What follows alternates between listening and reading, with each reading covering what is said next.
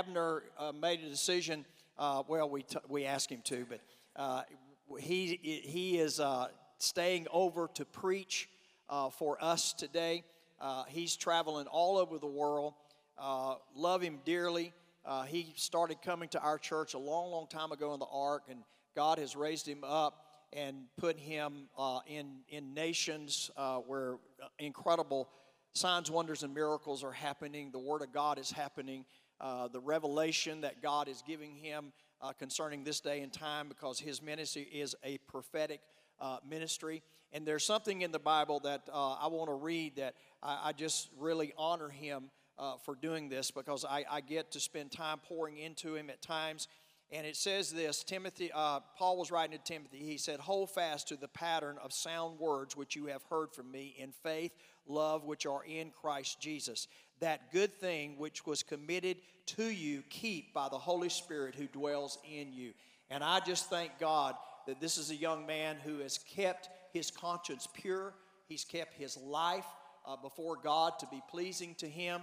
Uh, he spends time fasting and praying uh, and seeking God. And I'm just so uh, blessed uh, to see this younger generation of ministers and prophets and and pastors and teachers uh, that God is raising up, like myself, younger generation, that, that, God, that God is raising up in this day and time, yeah. that literally is not afraid of the devil, is not afraid of what's going on, but is moving forward in faith, believing to see God do some great and mighty things. And that is the Davids of this time, the Joshuas, uh, the Josephs, uh, the Marys, the Esthers, uh, that God has raised up. Turn to somebody next to you. He's talking about you right now. He's talking about you. Amen. Covenant Love, would you stand? Would you welcome Abner Suarez as he comes to minister the Word of God to us today? Amen. Thank you. Thank you. Let's give the Lord Jesus a big. We honor you, God. We honor your name today. Would you just repeat this with me? Say, Father, Father I receive everything you have for me today. No matter what it looks like. Open up your word to me. I will hear and I will do everything you say. Amen. You can be seated. Thank you. It's a pleasure to be with you this morning. Do you know uh, if you shoot for 120, when you reach 60, you're only midway? So some of you need to stretch out your faith there. Uh, real quickly, I want to tell you about the resource table we got back at uh, back there. It is really, really difficult to go where God wants you to go if you don't know where He wants to take you. Amen. So, this is a, a, book I wrote about four years ago. It's called Creation Reborn. I believe it's a, a partial prophetic look into, I say partial because how many know God, that God doesn't tell everything to one person? So it's a partial prophetic look into where I believe God wants to take the people of God in the next season. And then uh, we, we actually recorded this last year. It's called uh, Faith, a one day gathering. Do you know the great thing about the gift of faith is everything you need from God you can receive by faith and everything that God has ever told you to do, and everything that uh, would, would pertain to your family, to your purpose, it's already been decided in eternity. And if you'll access it by faith and not in your own strength, you will live the victorious life that God intends you to. Amen. There's no such thing as mediocre, wimpy Christians. You know, I've had the privilege of ministering literally prophesying over thousands of people, and I have never ever told anyone, hey, your life's gonna be really mediocre, and God's really shooting for middle income for you, and uh, you're really not that good looking, so just kind of settle for the middle of the road. I've never told anyone that. He's always, whew, whew, whew. and what you'll soon discover is your ability to agree with Him is really key. God could intend something for you, and your inability to receive it cause you not to live in the fruit of it. So get that. And then this is uh, called Encounter School. It's a um, uh, is but with a friend of mine I did in Wilmington last year. It's all about teaching you how to uh, grow in your fellowship with God. So you should buy everything on that table. It would be very beneficial to you. Uh, I do want to thank you as a church. You guys support our ministry every month. You're hel- literal, you know, it's unfortunate, but not everyone does what they say they will do. As a believer, your goal should be for your word to be like God's word. Can cash a check as soon as you say it.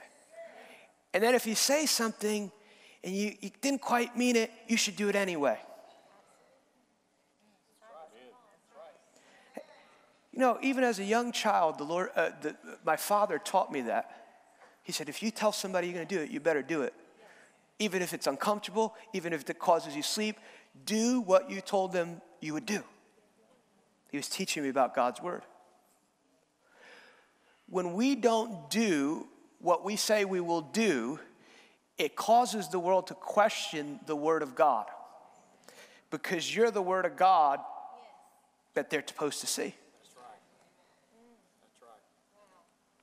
And usually, when we don't do what we say, it's because we don't believe God will do what He would say.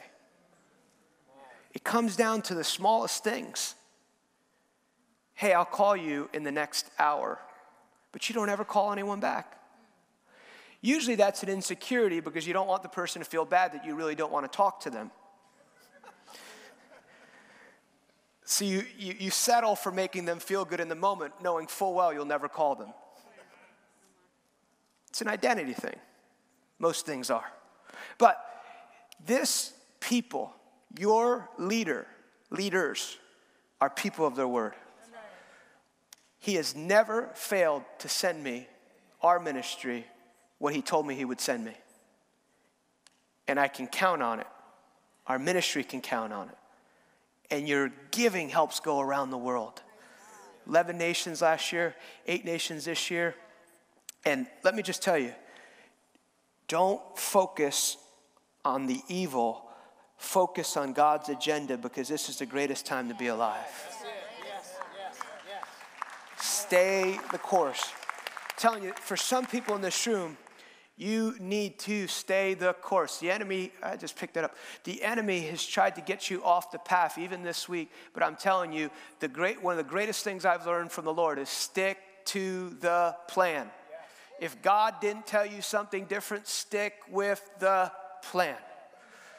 Okay, I believe I have a word um, for the church, but just for a moment, um, Pastor Al kept seeing this this morning, and it was the Lord wants to promise you today that the choices that you have made and the choices you will make in the last part of your life will cause a ripple effect in generations of ministers in your family. And it will be like David, where years from now, even when you have transitioned, the word of the Lord to your to a generation to come after you will be because of my servant Al has made these choices. I will treat you this way. And the Lord says, You are like David in the last season of his life, where he prepared things for Solomon to come, and the greatest glory that was ever seen in the nation of Israel came in that period. And I see Jesus standing in front of you, and he's touching your ears to hear the word of the Lord. And the word of the Lord is going to come to you as never before. And a a, a, mantle of miracles is falling upon you as never before. And the Lord says, I have saved the last for your life and for your ministry, and your greatest years of the miraculous, your greatest years of souls, and your greatest years, even the Lord says, of supernatural financial abundance. You will leave abundance for your children's children in this season. Shekamokaya.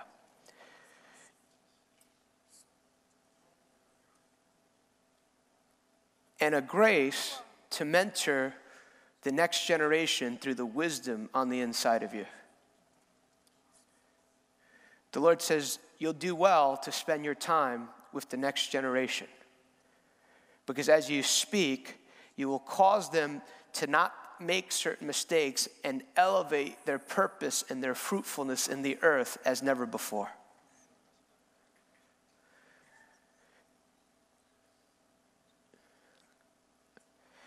And I also saw this for you, Tave. I saw um, the grace on your life and the wisdom on your life being replicated through small groups, through conferences, through different things, through the wisdom of God for women of the next generation. And that there was a grace on your life for, um, the only phrase I hear is to be a great helpmate for people's husbands and there's a grace and the lord is there's two books inside of you that you need to write that need to be released in this next season of your life. And the lord says he is quite pleased with the work of your hand and that he brought you here to fayetteville to change the trajectory and the history of this region to write it from heaven's perspective and i see like um, like this this angel holding this scroll in heaven, and it was like he's standing there, and Jesus has got this big smile on his face, and and and it, it, it's like it was pleasing to the Father that you obeyed with him and partnered with him to do God's desire for this region. And I feel the compassion of the Lord for this region and for the city of Fayetteville. And the Lord wants you to know this city was better the day you came into the city limits to plant this church. And the Lord says it was a covenant of love to this city. And the Lord says to the group of the people here, You are in a strategic place. You are in a strategic place for strategic plans and for strategic purpose. The Lord says, Understand the times and the seasons in which you live in. Understand that this is not just a man made thing, this is a God ordained thing. The Lord would say that I planted you here. I specifically planted you here on this land uh, as a birth from heaven. The heaven birthed the womb of this house. And the Lord says, because heaven has birthed you, there is a great responsibility upon the people of God in this room. There is a responsibility to walk in the ways of God. There is a responsibility to disregard even religious systems and even things that would hinder the work of the Lord. And the Lord would say, If you will follow my voice in this season, there will be a door unlocked in heaven for the glory of the Lord and for the miraculous power of God, and even for the salvation of your family as never before.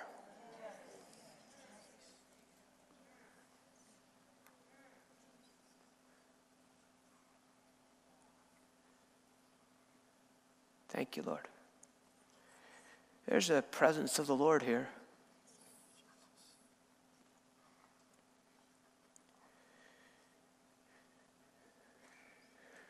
There's like an unusual anointing here this morning. The miraculous power of God is here. Somebody's uh, right shoulder, the Lord is healing your right shoulder. Somebody, uh, three people in this room, you battle, at least three, you battle uh, depression, and the Lord is delivering you from depression right now. Two of you will actually physically feel the fire of God on you somebody's like uh, right elbow, I believe it was an athletic injury, it's like difficult to put out. If you'll just start moving your elbow around, the Lord will heal you. So just be healed today in Jesus' name.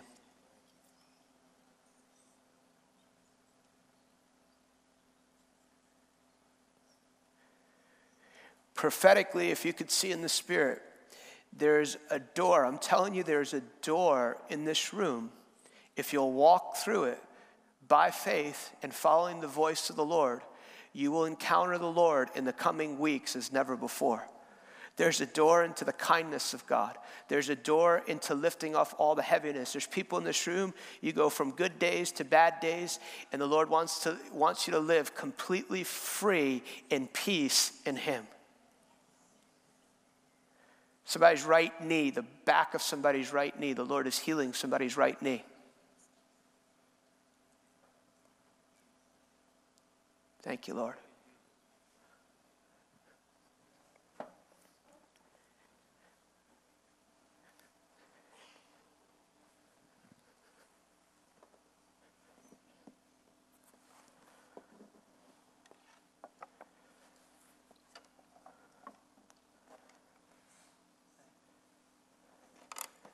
It's really interesting, huh? How the voice of God shifts things in a room. The very voice of God that speaks through people created the universe. God's ideas are articulated through the words that he speaks. So the knowledge of God is communicated through words. And those words, through the faith of God, created the world. When time began, God created the heavens and the earth. How many know that God didn't need a place to live? But He creates a place called heaven and chooses to live there. Psalm 11, verse 4 said, The Lord is in his holy temple, and the Lord's throne is in heaven. So God speaks the universe into existence, and then he creates this heavenly man. Why do you call him heavenly? Because man was made in the image of God. He wasn't a, a, a, little God, but he had an aspect of the personality of God. Why, why, why do we mourn when we see tragedies like what happened yesterday? Because every one of those people, no matter if they were black, white, or, or uh, uh, a certain religion, we mourn because they were made with the image of God and they're made in the dignity of God. And so they, they are greatly valued in heaven. And this is what God does in Genesis 1. Genesis 1 26, then God said, Let us make man in our image, according to our likeness. Now, this is a key phrase here in verse 26 if you're following along this morning. Hope you brought your Bibles.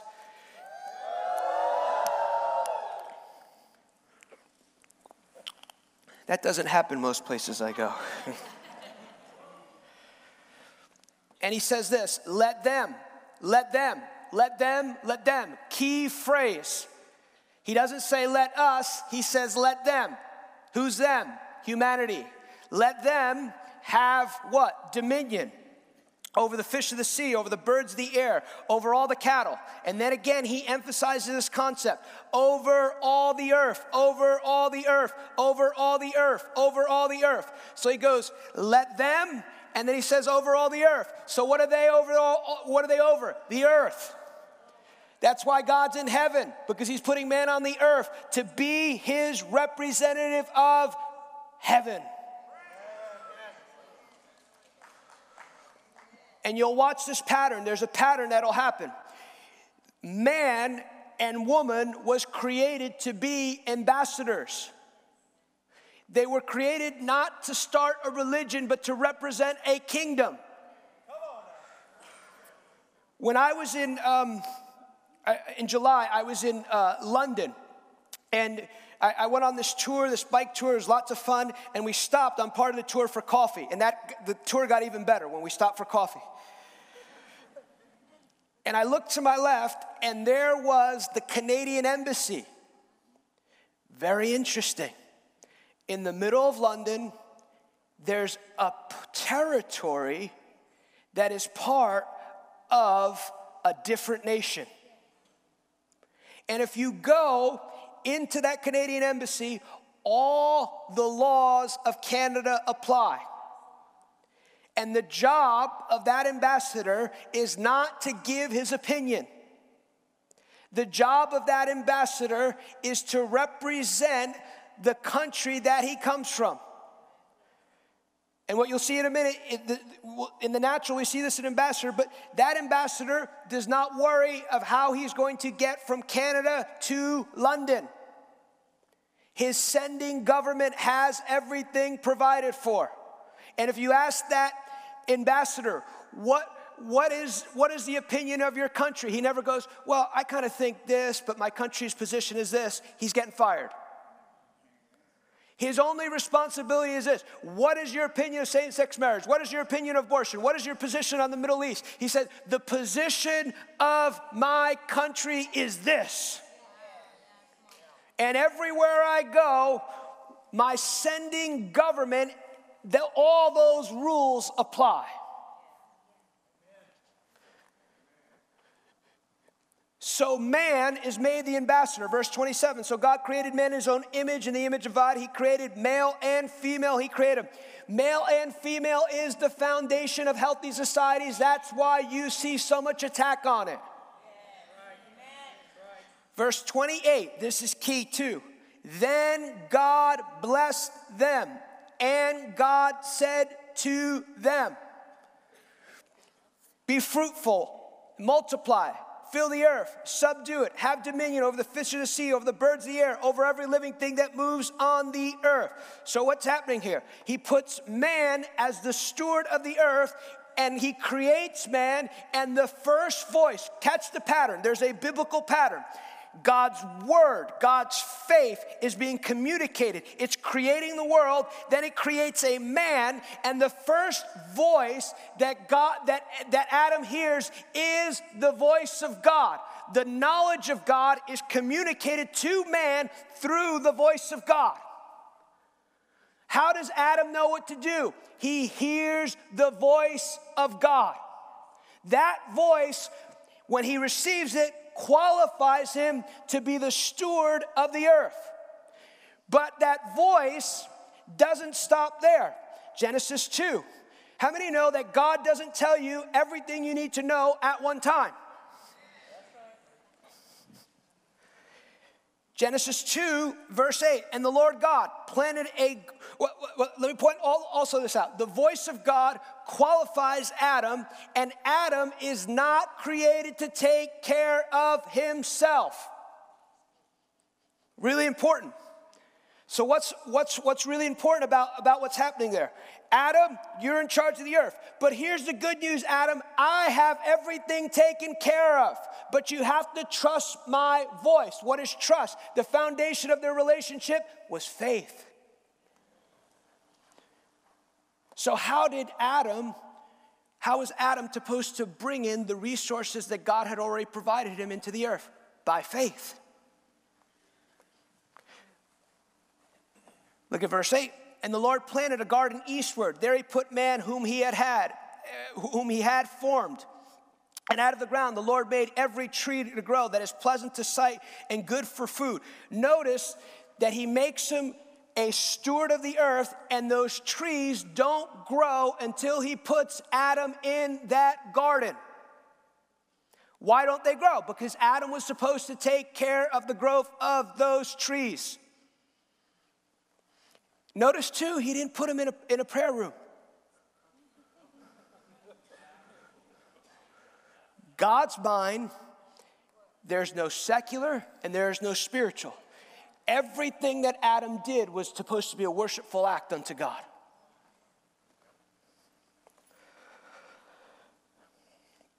Now a river went out from Eden to the, to the water in the garden. From it parted and became four rivers. And the name of its first is Pishon, which it is, is one which skirts the whole land of Havilah, where there is gold. And the gold of that land is good. Bdellium, onyx, stones are there. The name of the second river is Gihon, and it is it is one which goes around the whole Cush. The name of the third river is, is Hiddekel, and it is the one which goes towards the east of Assyria. And the fourth river is the Euphrates. Now, it's very interesting that God tells us that He puts gold in the garden. Where else is there gold? In heaven. So the knowledge of God that created heaven with streets of gold, also created the earth, and now Adam's job is to extend the kingdom of God on the earth through the heavenly wisdom that he has, that same wisdom that created heaven, he's supposed to extend heaven on earth. Also, catch what's happening. This was just the beginning.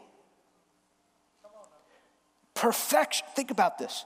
It was perfect there. But that was just the beginning. It was only supposed to get better and better and better and better and better. The same wisdom that created heaven is now given to Adam to make the earth look like heaven. What did God want to do? God wanted to rest his throne in heaven, make man his ambassador on earth, have him enjoy the earth forever. But when he came down to earth, he'd go, Adam, this is wonderful. The place that I've put you in looks just like the place that I live.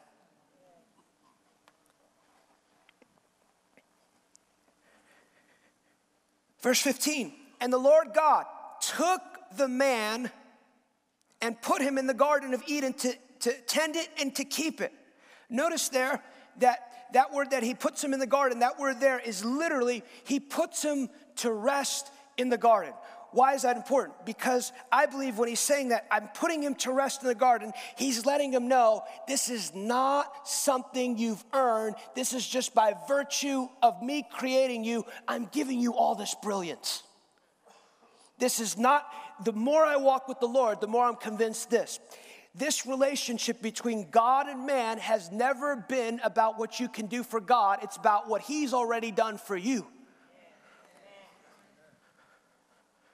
So he's already spoken to him. Now he puts him in the garden. And here's the second part, verse 16. And the Lord commanded the man, saying, Notice he speaks to him in the garden. Now he speaks to him again critical directions here. He doesn't just speak to him once. What is he doing? He is building his, he, he, he, is, he is giving him knowledge from the relationship he has. He is building on the knowledge he's already given him in the garden. Now he's speaking to him again. How does he get that information? He's in relationship with God.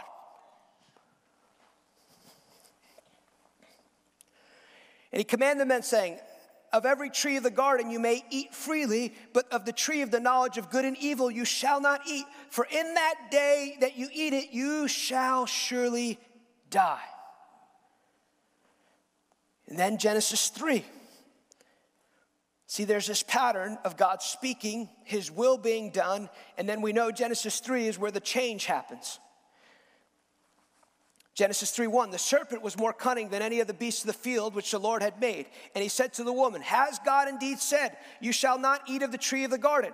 And the woman said to the serpent, We may eat the fruit of the tree of the garden, but of the fruit of the tree which is in the midst of the garden, God has said, You shall not eat, nor shall you touch it, lest you die. Notice that God had already told them to subdue, but they're dialoguing. Some of you don't need to dialogue with the enemy, you just need to subdue it. God already told you what to do with that snake. And the serpent said, you will, you will not surely die, for God knows in the day that you eat of it, your eyes will be open and you will be like God, knowing good and evil. Now, verse 6 is critical. So when the woman saw that the tree was good for food, that it was pleasant to the eyes, and tree desirable to make one wise, she took of its fruit and ate it. Notice what happens. The voice of the enemy comes to her. It challenges the, the, it challenges the purpose of God, and that voice causes her to look a certain way. And she looks at that tree. There's two voices in the earth one is the voice of the enemy, and one is the voice of God. What you put attention to comes in your heart and it projects uh, an image. And if you, if you look at that image long enough, it will become your behavior. And if you keep doing it, the wrong thing, it's what the Bible calls a stronghold. So, two competing voices now came in the earth, and God's voice was supposed to always dominate everything. But we know things went the wrong way. But in the Old Testament, God was still very much concerned with speaking and people following his voice. Exodus 19, this is God speaking to the nation of Israel. Now, now, therefore, if you will indeed, what does he say? Obey my voice, obey my voice, and keep my covenant, then you shall be a special treasure to me above all people, for all the earth is mine. How did God's voice come? His voice came to Moses on a mountain. He gave him commandments, then he gave him the law. And what God said in that law was the voice of God. He said, Listen to the voice of God. I'm giving you my voice. Follow this voice. In fact, later he says, he says, I have set before you. How can he set before someone? Because he's given them. He goes, focus on the voice. Focus on what I've said. Focus right here. Because if you focus right here, even in this fallen world, there is life right here. You can choose blessing or you can choose cursing, but in my voice is life. And then he emphasizes, I call this the Old Testament template. He says this Surely God does nothing unless he reveals his secrets to his servants, the prophets. What were prophets in the Old Testament? They were literally the voice of God. So, what's he saying? I don't do anything in the earth unless it is spoken through the voice of God. Then he says this, Second Chronicles 20 20. So early in the morning, they went up out of the wilderness and they went out, and Jehoshaphat stood and he said, Hear me, O Judah, you inhabitants of Jerusalem, believe in the Lord your God, and you shall be established. Believe his prophets, and you shall prosper. Again, the Old Testament, he is still emphasizing you follow the voice, you follow the voice, you follow the voice. That's where your prosperity is hidden.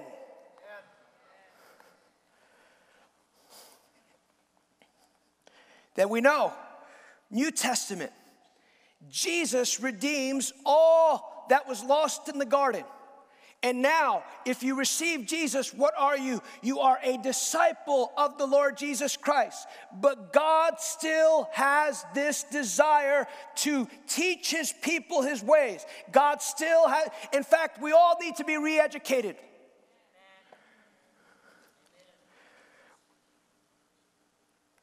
And we know the focus of Jesus' teaching was change your thinking. Change your thinking.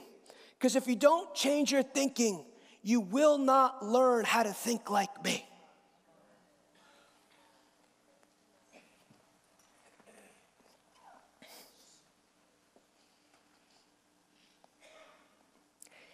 It's important to understand this, though that when we see Jesus, we see God's primary intent for humanity. Adam didn't fully fulfill what God intended for him. And Jesus comes as the second Adam, and for the first time, he displays God's original intent for humanity. Everything you see in, in, in Jesus, with the exception that for the first time, God lived in a man God, in, everything you see in Jesus, with the exception of that, is this that, these words. Everything you see in Jesus was God's intention for Adam. Adam was sinless. Jesus was sinless. Adam was not created to take care of himself. How did Jesus operate in the earth? He listened to the voice of God. And then he makes this statement. Look at this, John, the eighth chapter.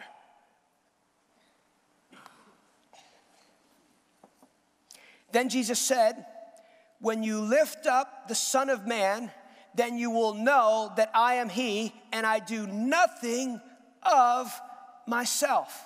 I do nothing of myself. Stop right there, that's important. He says, I do nothing of myself. But Jesus had a will. In fact, when he's praying right before he, he leaves the earth, he goes, Not my will, but your will be done. So, how can he say, I do nothing of myself? It's this His will had now completely surrendered to the Father's will. And catch this in his mind, he would never ever consider doing anything that God didn't, God the Father did not want him to do.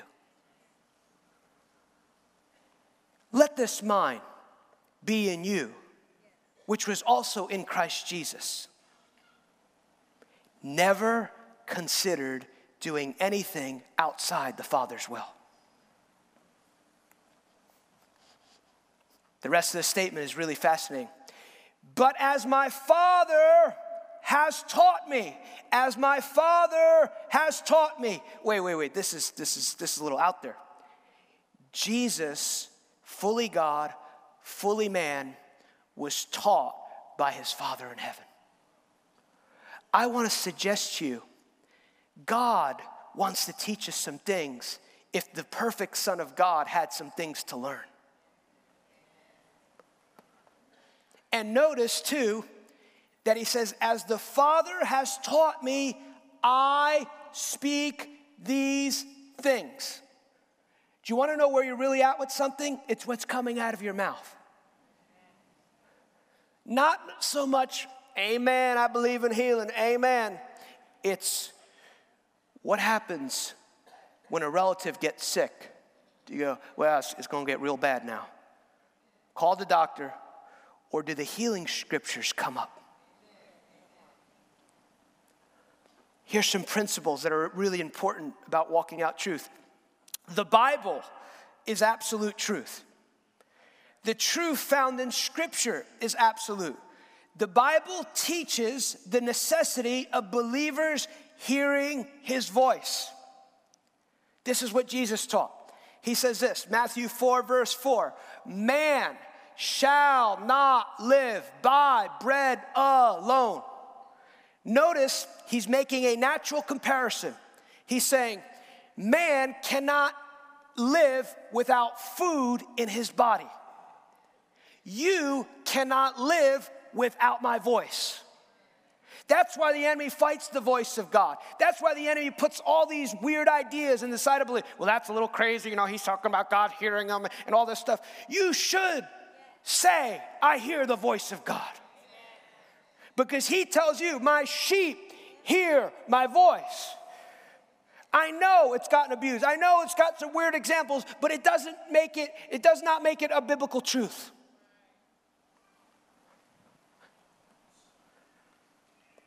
The purpose of knowledge through his voice is to bring personal transformation.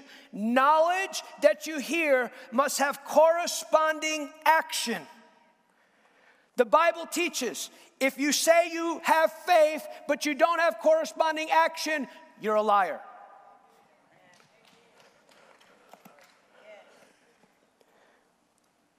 The truth that we hear was meant to be expressed in experience. Truth that is not expressed with corresponding experience is just a theory. The understanding of truth is to transform the world around us. Now, here's a really, really big point right here. Our understanding of truth must be progressive. Often, believers stop in foundational things. They call foundational things their destination.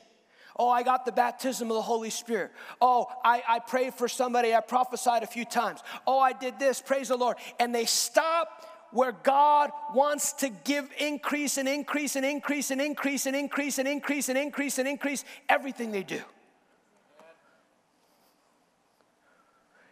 And there's this tendency to become com- comfortable with how it works. Oh, I'm doing well now. Oh, I've got, gotten ahead because I've been trusting God. Now I'm better.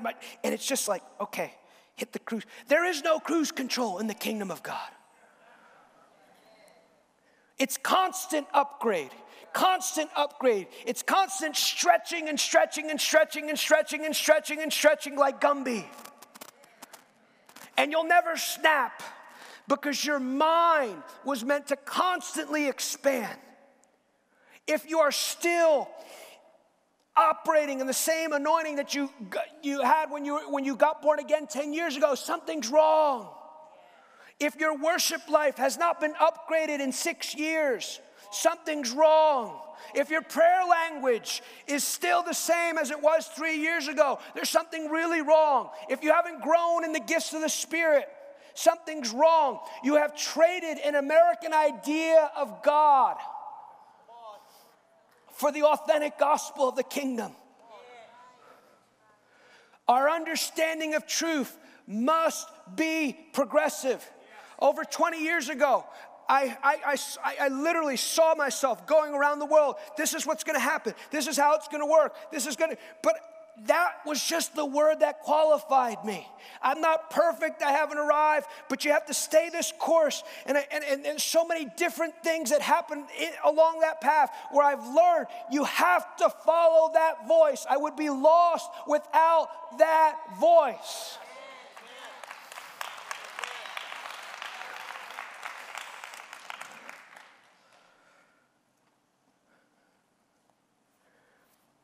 Look at uh, Matthew 28.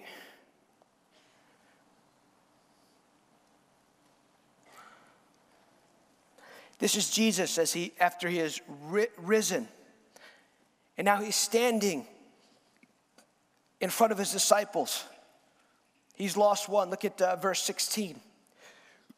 Then the 11 disciples went away into Galilee to a mountain in which Jesus is appointed for them. And when they saw him, they worshiped him, but some doubted. That's so funny to me. if you've ever doubted, you're in line with the apostles of the Lamb. They've walked with him for three and a half years. He's, they, they were on the inside of everything he did, and he's resurrected, and they're going, Look what the Lord has. Is that him?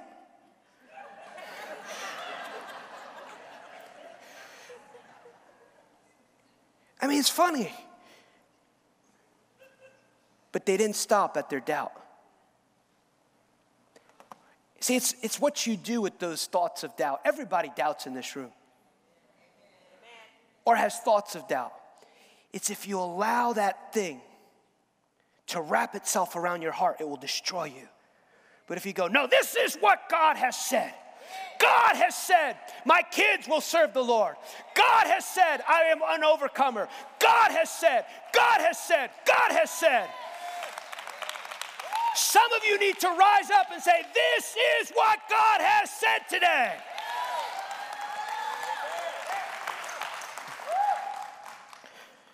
And Jesus came and spoke to them and said, All authority. Notice, Adam lost the authority. Jesus came to give you those keys of authority. If he has all authority, guess who has no authority? The devil, his demons, they have no authority. The only authority they have is if you refuse to take your authority.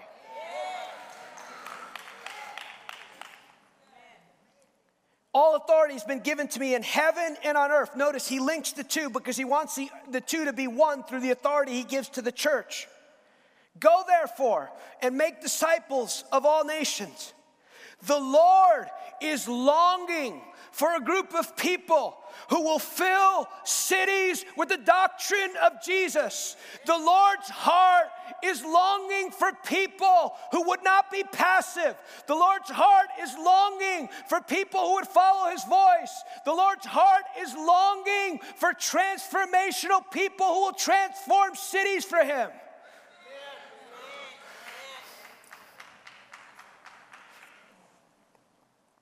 Baptizing them in the name of the Father and of the Son and of the Holy Spirit, teaching them to observe all the things I have commanded with you, commanded you.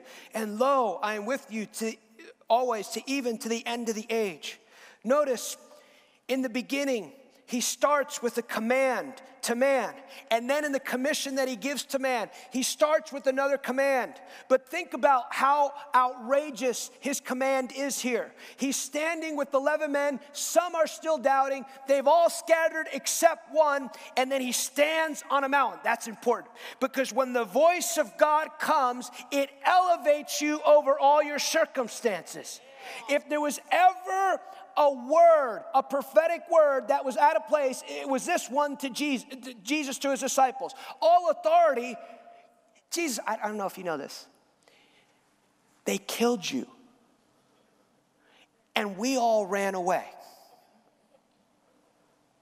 And now you're talking about we're going to, we're going to disciple nations. The word that he spoke to them did not have anything to do with the culture of the environment they were in, but it was supposed to define the environment that they were in. That commission qualified them, but they had to stay near him to know the next thing to do. This is critical for your life because this is, I, I, see this, this is where sometimes people miss the turns. It's like, the Lord called me to do this. Yes, I'm gonna be a business, I'm gonna be a business owner. Yes, I'm ready to start tomorrow. And they miss the progressive understanding of where God wants to take them. Because here's the joy of the Lord God enjoys you walking out your purpose. God enjoys you walking by faith. But He is really, really, really, really, really, really, and Americans are not, He's really interested in the process of what you're to go uh, under through to get there.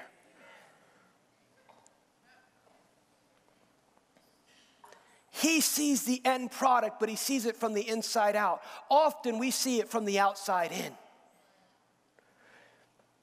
And if we get there when we think we should get there, it would destroy us. Look at Acts 1.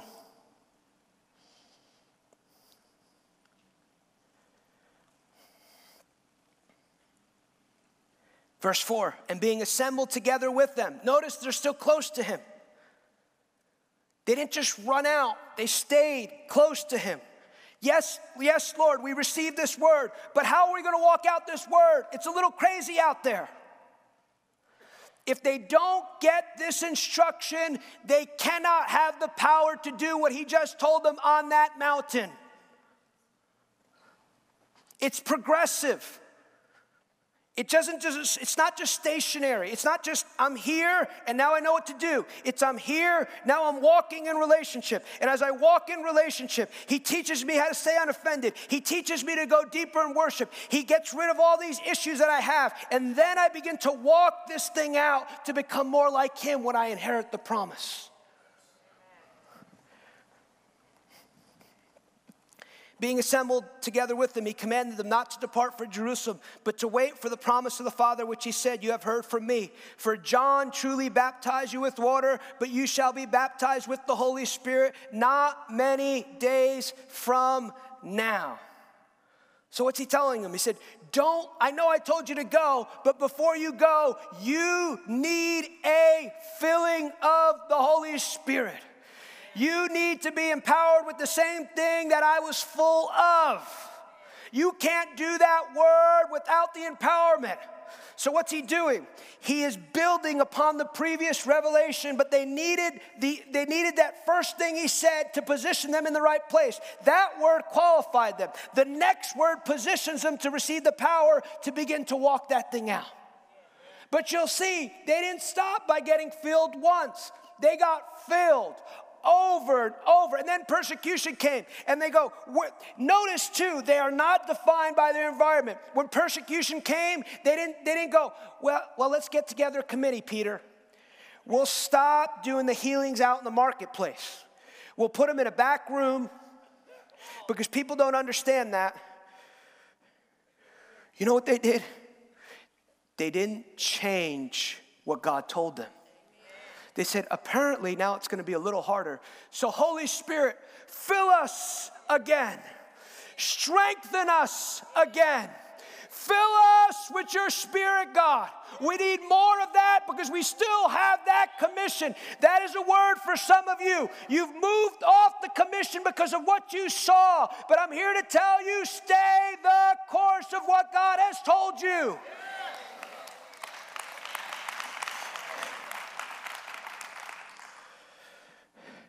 Now, the danger becomes that if you do not progress in truth, you will cease to be relevant and you will re- embrace a religious mindset, void of power to change you and change the world around you.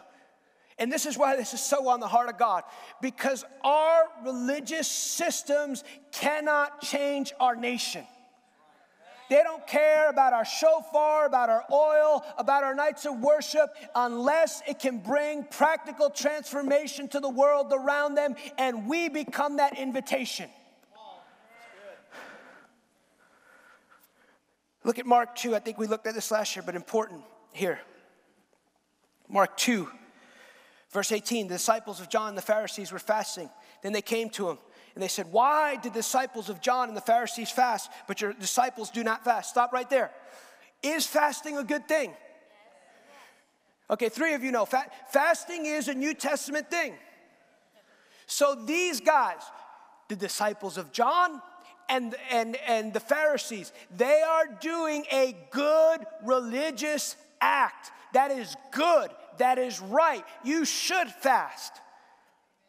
I got one amen to that. Like, hey, we have a, we have a deal after church. Amen. so he's not speaking against fasting. Then Jesus said, Can the friends of the bridegroom fast while the bridegroom is with them? As long as they have the bridegroom with them, they cannot fast. But the days will come when the bridegroom will be taken away from them, and they will fast in those days. Notice he throws that back in. He goes, Don't think you're getting away with fa- without fasting. He says this No one sews a piece of unshrunk cloth on an old garment, or else he or else the new wine, the new piece pulls away from the old, and the tear is made worse. And no one puts new wine into old wineskins, or else the new wine bursts the wineskin, and the wine is spilled, and the wineskins are ruined. But the new wine must be put into the new wine skin. Now, wine can be compared to the continuous outpouring of the Holy Spirit, the continued flow of the present active ministry of the Holy Spirit in your life. And he tells him, he said, You can't receive the new outpouring in the earth because your wineskin, or I want to suggest to you, your mind is incongruent with receiving that type of operation of the Holy Spirit. Because somewhere along the line, and notice too, these are guys, one of them, one group, the, the disciples of John the Baptist. They heard the voice of God at one time. The majority of the religious community of their day said, That ain't God. God is not in that. And these guys go, No, God's hand is on that. So they followed what God was doing in the earth. But somewhere along the line, and then you got the Pharisees who loved the law, but then began to love their own interpretation of the law more than the law itself. So here they are settling on traditions, loving those traditions. And the other guys who heard the voice of God go, This is it. This is, this is the only revival that's ever coming to earth. We're standing right here, baby. And disciples back then fasted. So they're going, We're fasting like we always do. And these other guys are going, We got the traditions, you know, we're, we're, we're the best. We, we love the Word of God. No, actually, what they did, they began to love how they practiced the Word of God more than the Word of God. And now Jesus' ministry is in the earth and they're celebrating. Why are they talking to him? Partially because they're offended.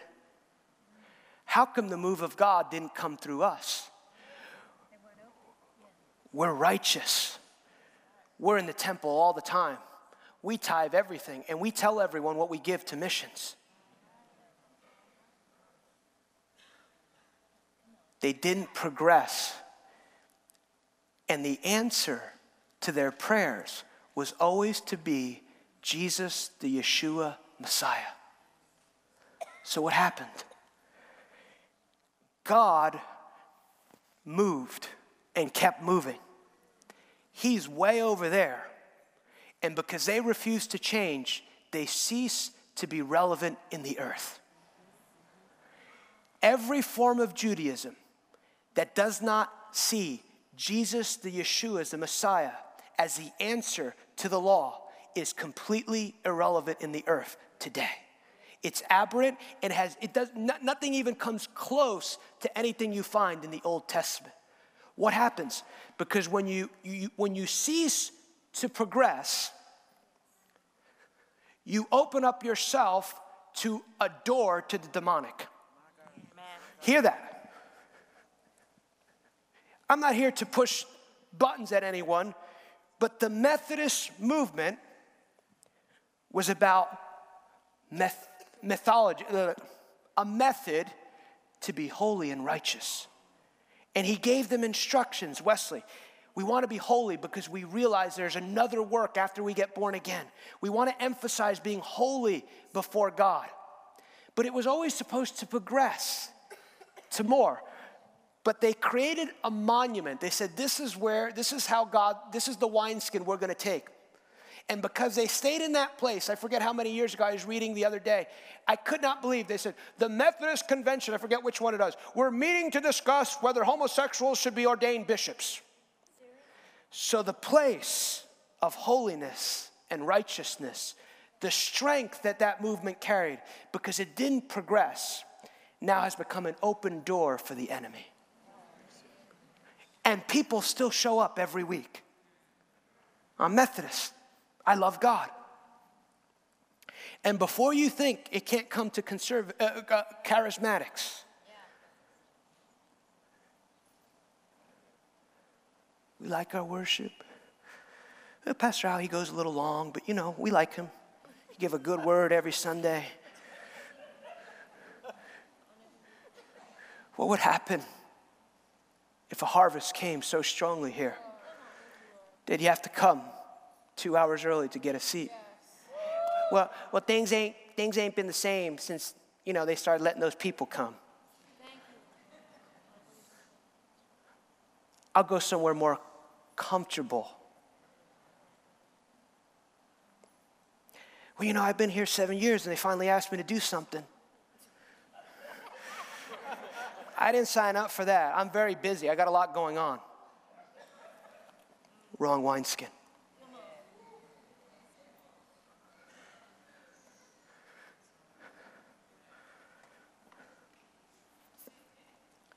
Here's some practical keys to walking in progressive truth God wants to speak, we must know his voice. But here's something about the nature of God that you have to understand He is holy and He is righteous. The reason I say that because there's an aspect of Him that will not give people something they do not want.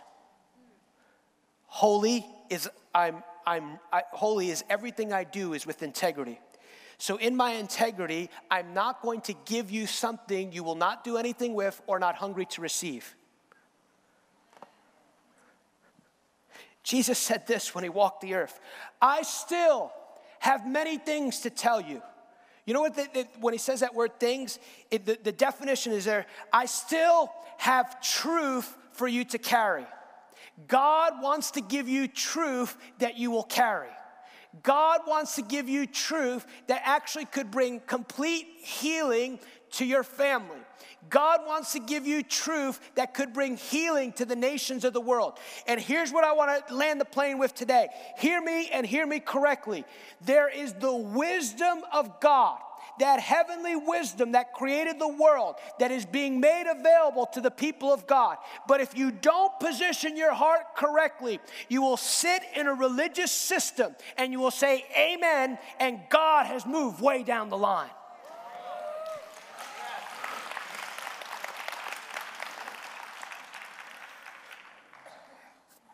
It's fascinating, right? He goes, I know what you need before you pray. But then he says, Ask me.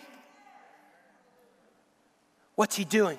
He's looking for the willing, hungry heart. You know what will keep you humble?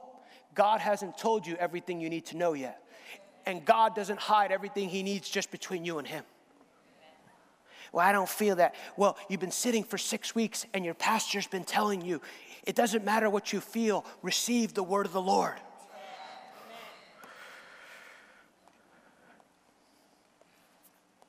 Maintain a childlike heart unless he said this is jesus.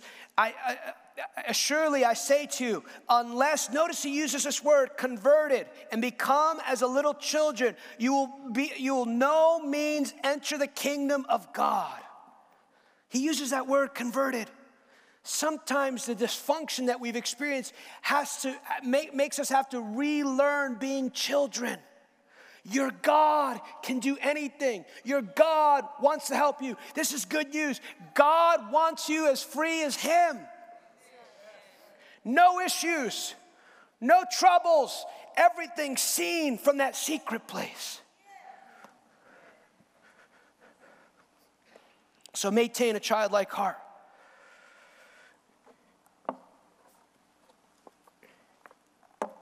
I'll close with this. It's important that you know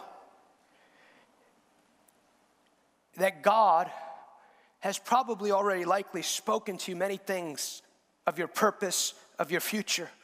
That word that He gave you qualifies you to live in that.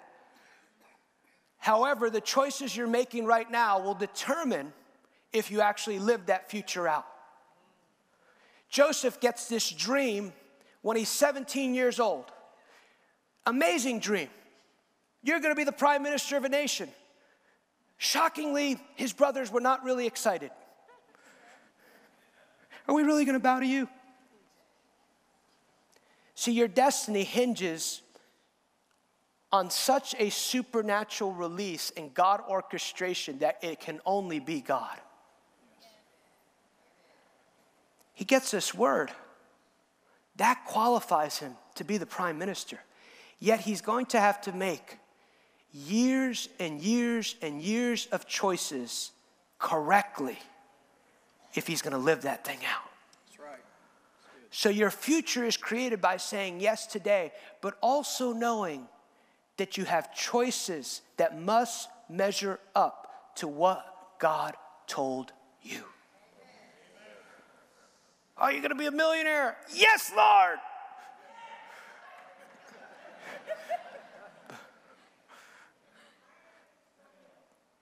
But I keep spending more every month. You might get the million, but you might have to use it to pay all your debt off for all the bad choices you make.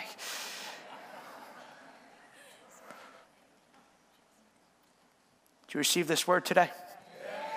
If you receive this word, why don't you stand your feet and give God praise? Give God praise. Lift your voice. Come on, lift your voice.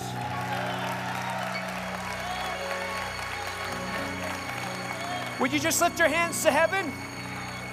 There's an impartation right now without anyone laying hands on you. I'm telling you, the Lord Jesus Himself is in this room, and He'll touch your ears now to hear His voice as never before. Father, today I bless your people to not live by bread alone, but by every word that proceeds at the mouth of God. I declare that as you position your heart correctly, the progressive understanding of the purpose of God would overwhelm your life today. I declare that as you listen to the voice of God, fellowship and encounter with the Lord is coming to your life as never before. The Lord bless you. The Lord keep you. The Lord cause his face to shine upon you. Any area of your body that's out of alignment, I arthritis is being healed now. I declare your body is being healed in Jesus' name. Would you look this way? Thank you very much. God bless you, Pastor Al. Amen, amen, amen, amen. What does the Bible say? He that hath an ear to hear, let him hear what? What the Spirit of the God is saying.